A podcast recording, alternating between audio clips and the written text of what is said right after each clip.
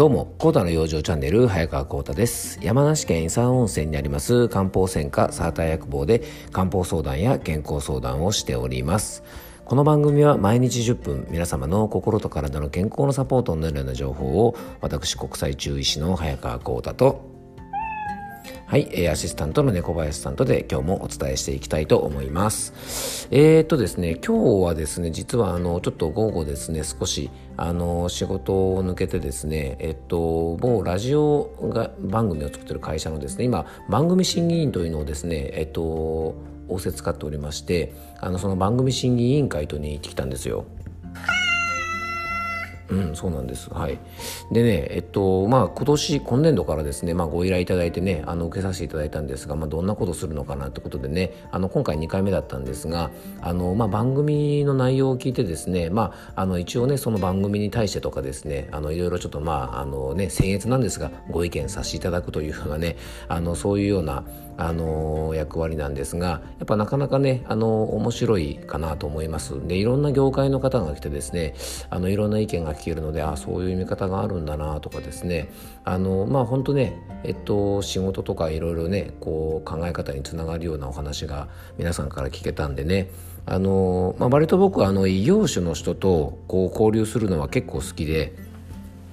あの同業のですね、まあ、いわゆる薬屋さんの方たちとねこういろいろ話するのはもちろんあの面白いです、まあ、同じ悩みを持ってますしやっぱり共通の話題もあるしあのいろいろ仕事につながる勉強にもなるんですがやっぱねあの違う業種の方とお話をするとね結構視点が違うんですよね。ねそうですよね。猫林さんもやっぱたまにはワンちゃんとかとお話ししたりするんですか？うん、そうですよね。なんでね、あのー、やっぱりね、いろんな業種の人と話をするとね、本当新しい気づきがあったりとか、あとね、業種は違いど同じ悩みがあったりとかですね、するんで、まあ、あのー、ね、まあ、なんか機会があったらですね、もし、そういうのちょっと苦手だななんて方がいたらね、一回ね、あのー、まあ、なんかそういう方とね、こう、ちょっと交流なんかしてみてもね、まあ、いろんな勉強になるんじゃないかなと思いますので、あの今日はね、ちょっとそんなことがあったので、冒頭そんなお話をさせてもらいました。えっ、とね、今日はね、どんなお話しようかなと考えたんですが、がえー、ね、もう、ある意味、日本のですね、国民病とも言えるような、あの、いわゆるお悩みについて今日は取り上げたいと思います。そのね、お悩みとはですね、肩こりです。でね、肩こりは本当ね、日本人の方が多く抱えている国民病とも言える状態で、あの皆さんね、英語では肩こりっていう言葉がないっていうのはね、多分聞いたことあるんじゃないかなと思います。それぐらいね、日本人独特のあの症状とも言われてますので、えー、今回はね、そんな肩こりについて、えー、ちょっとね、いろいろ原因とか含めて考えていきたいというふうに思っております。えー、肩こりはですね、まあ本当ね、身近な悩みでね、本当僕らを日々悩ませているんじゃないかなと思います。えー、この番組を聞いてくださっている方もですね、えー、肩こりで悩んでるなんて方非常に多いと思うんですね。でね、稀にね、肩こり感じないって方もいるんですが、そういう方をですね、ちょっと肩をね、こうちょっと触ってみたりするとね、実はね、めちゃめちゃ肩がガチガチで、もうなんかね、肩が凝りすぎててよくわからないなんて方もいます。でね、漢方相談の問診票とかを見てみるとですね、かなりの方が結構肩こりのところにチェックつきますね。だから、あのー、ね、メインの症状ではないんですが、実はね、普段から悩んでる症状の一つにこの肩こりがあります。でね、肩こりっていうと中高年の方が多いイメージありますよね。まあ、割とですね、まあ僕ぐらいのね、40代とか30代ね、ぐらいとか、まあそれ以降ぐらいの方が多いってイメージがありますが、今ね、結構ね、中高生とか、もう早いとね、小学生ぐらいから肩が凝る、肩が凝るっていう風に症状を訴える方がいらっしゃるんですね。だから本当にね、近年はこの肩こりというのも若年化がどんどん進んでます。で、そんな肩こりでね、お悩みの方が多いんですが、えー、っとね、実は、あの、肩こりとかで、まあ、やっぱひどいとね、皆さん病院には一度行かれるんですね。なんですがね、これ病院に行っても正直ね、なかなかこの肩こりというのが治らないというのも事実なんです。でね、これはまあ大前提として、病院での治療とかをね、あの、否定したりとか、ね、そんな病院行っても治んないよとかね、そんなことを言いたいわけではないんですし、もちろんそれ悪く言ったりするつもりで、えっと、こう言ってるわけじゃないんです。まあ、辛い症状を緩和することが目的というですね、まあ、医療という側面で考えると、まあ、ある意味ね、慢性的な肩こりがなかなかこう病院で治らないというのは仕方ないことなんじゃないかなと思います。これはね、決してお医者様が悪いわけじゃないんです。で基本的にね肩こりの場合というのは病院だとですね痛み止めとか筋弛緩剤、ね、あのお薬で筋肉を緩めるようなお薬ですね。あとビタミン剤とかねこういうものがあの処方されるのが一般です、まあ、あとはね外用薬で、えー、塗り薬とか貼り薬とかねそういったものですね。まあ、そういったものにもですね消炎鎮痛剤が入ったりして、まあ、そういうものを患部につけたり、まあ、肩に貼ったり塗ったりすることが多いんじゃないかなと思いますが、えー、肩こりが起きている根本原因が、まあ、これはね決して改善されるわけではないのは皆さんもわかると思います。で一時的な肩こりの場合は、ね、あの頭痛などと同様でですね痛み止めなどで一時的に痛みをこう抑えている間にですねいわゆるあの自然治癒力というものが働くことで、えー、肩こりが起きてしまう前の体の状態に戻ることができれば肩こりはこういう痛み止めとかを飲んでいる間に治るはずなんですがね慢性的な場合はですね痛み止めが切れてしまうとやっぱり元に戻ってしまうのでなかなか治らずにですね、えー、皆さんね僕のお店に、えー、来てくださる方もそうなんですが多くの場合ね整体とかマッサージあと鍼灸とかで、えー、外側からですねこう筋肉をほぐしてもらったり流れを良くしてもらったりっていう風な形で対応する方が非常に多いです。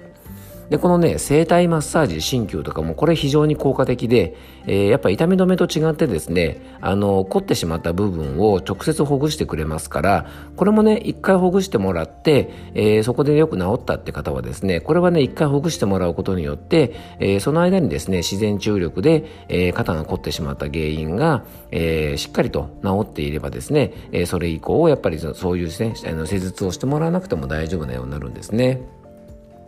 でそれ以外ですね肩こりの対応といえばですね、まあ、市販の湿布や塗り薬とかを、えー、購入して、えー、行うことがね治療の中心となっていると思います。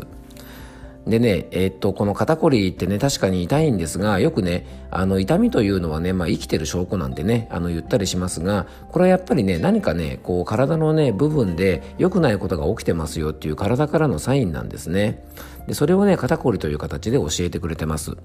でよくねあの肩こりの原因がよくわからないわからないって言うんですがまあこれはですね痛みとか、えー、そういうものってですね、えー、症状とかねあの原因にもよりますがあの病院の検査とかいわゆるね画像診断と言われてるものレントゲンとか CT とか MRI とかで、えー、原因がわかるものってね全体の2割弱って言われてます。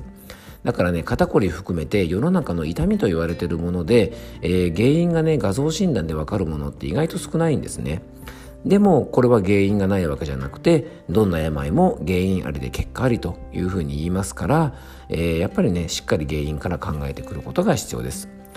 でね、えっと、肩こりが起こる原因というのを、ここから最後ね、えっと、ご紹介して、えー、ぜひですね、皆さん、あの、今からね、ご紹介する肩こりの原因とかっていうのをね、こう考えながら、自分はどのタイプなのかなっていうことを考えて、ぜひね、生活の中でいろいろとちょっとね、気をつけて、えー、いってほしいと思います。で肩こりが起こる主な原因とは、えー、筋肉への過度な負担。要はね、えー、使いすぎですね。筋肉のね。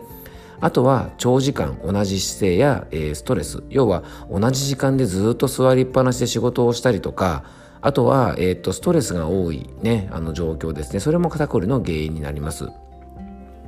あとは体が冷えたりとか、まあ、いわゆる冷え性とかですね。そういうものによる筋肉への緊張が強い。要はねこれストレスなんかもそうですがこういうね過度な筋肉への負担とか同じ姿勢で居続けたりストレスがあったり冷えたりするとえ要はですね筋肉が緊張して血管が収縮して血液の流れが悪くなります。そうすると酸素と栄養とかがですねしっかりといかなくなって栄養不足になりその危険信号として発痛物質と言われるものがですね蓄積して痛みや炎症が起きるというのが、まあ、このね肩こりの一つの原因というふうに言われていますからまず皆さんねご自分の生活習慣を見直してみてもし当てはまるものがあればですねそこをしっかりと整えていくことが非常に大事なんじゃないかなというふうに思っております。えー、ぜひですね、皆さん肩こりの方をね、原因から考えて、ぜひそこを整えてほしいと思います。えー、もうちょっとね、詳しく、えっ、ー、と、肩こりについて知りたいなって方は、あの、肩こりについてですね、僕のあのノートの方にですね、もうちょっと詳しく、えー、書いております。で、漢方的なですね、原因分けとか養生なんかもノートの方にはね、ちょっとご紹介しておりますので、えー、もしね、もうちょっと詳しく、あの、ね、肩こりのこと知りたいななんて方はですね、えっと、購読料が1回今回は100円になりますが、あのー、ね、とても分かりやすく、えっと、書かせてもらいましたのでもしよかったら、えー、ノートの方もですねこの番組と合わせて、えっと、ご覧いただければというふうに思っております。え最後にですね、連日ご案内させてもらっておりますが、え連休明けの9月24日にですね、え漢方的スキンケア講座ということで、ズームを使ったオンラインの、えー、漢方漢方セミナー、養生セミナーの方を開催させていただきます。申し込みの方はですね、番組詳細の方に、えっと、申し込み専用サイトの方のね、リンク貼ってますので、そちらでですね、セミナーの詳しい内容とかご覧いただいてですね、もし、あの、参加してみたいなって方がいたらですね、こちら参加費1000円になりますが、あの、もしよかったらですね、あの、ご参加いただけるとですね、あの、こうやってね、まあ、番組聞いて、あの参加しましたなんて言ってもらえると僕も非常に嬉しいので、えー、当日ねあのこうリスナーの方とちょっとお会いできると嬉しいなと思いますので、えー、ぜひよろしくお願いいたします、えー、今日も聞いていただきありがとうございました。どうぞ素敵な一日をお過ごしください。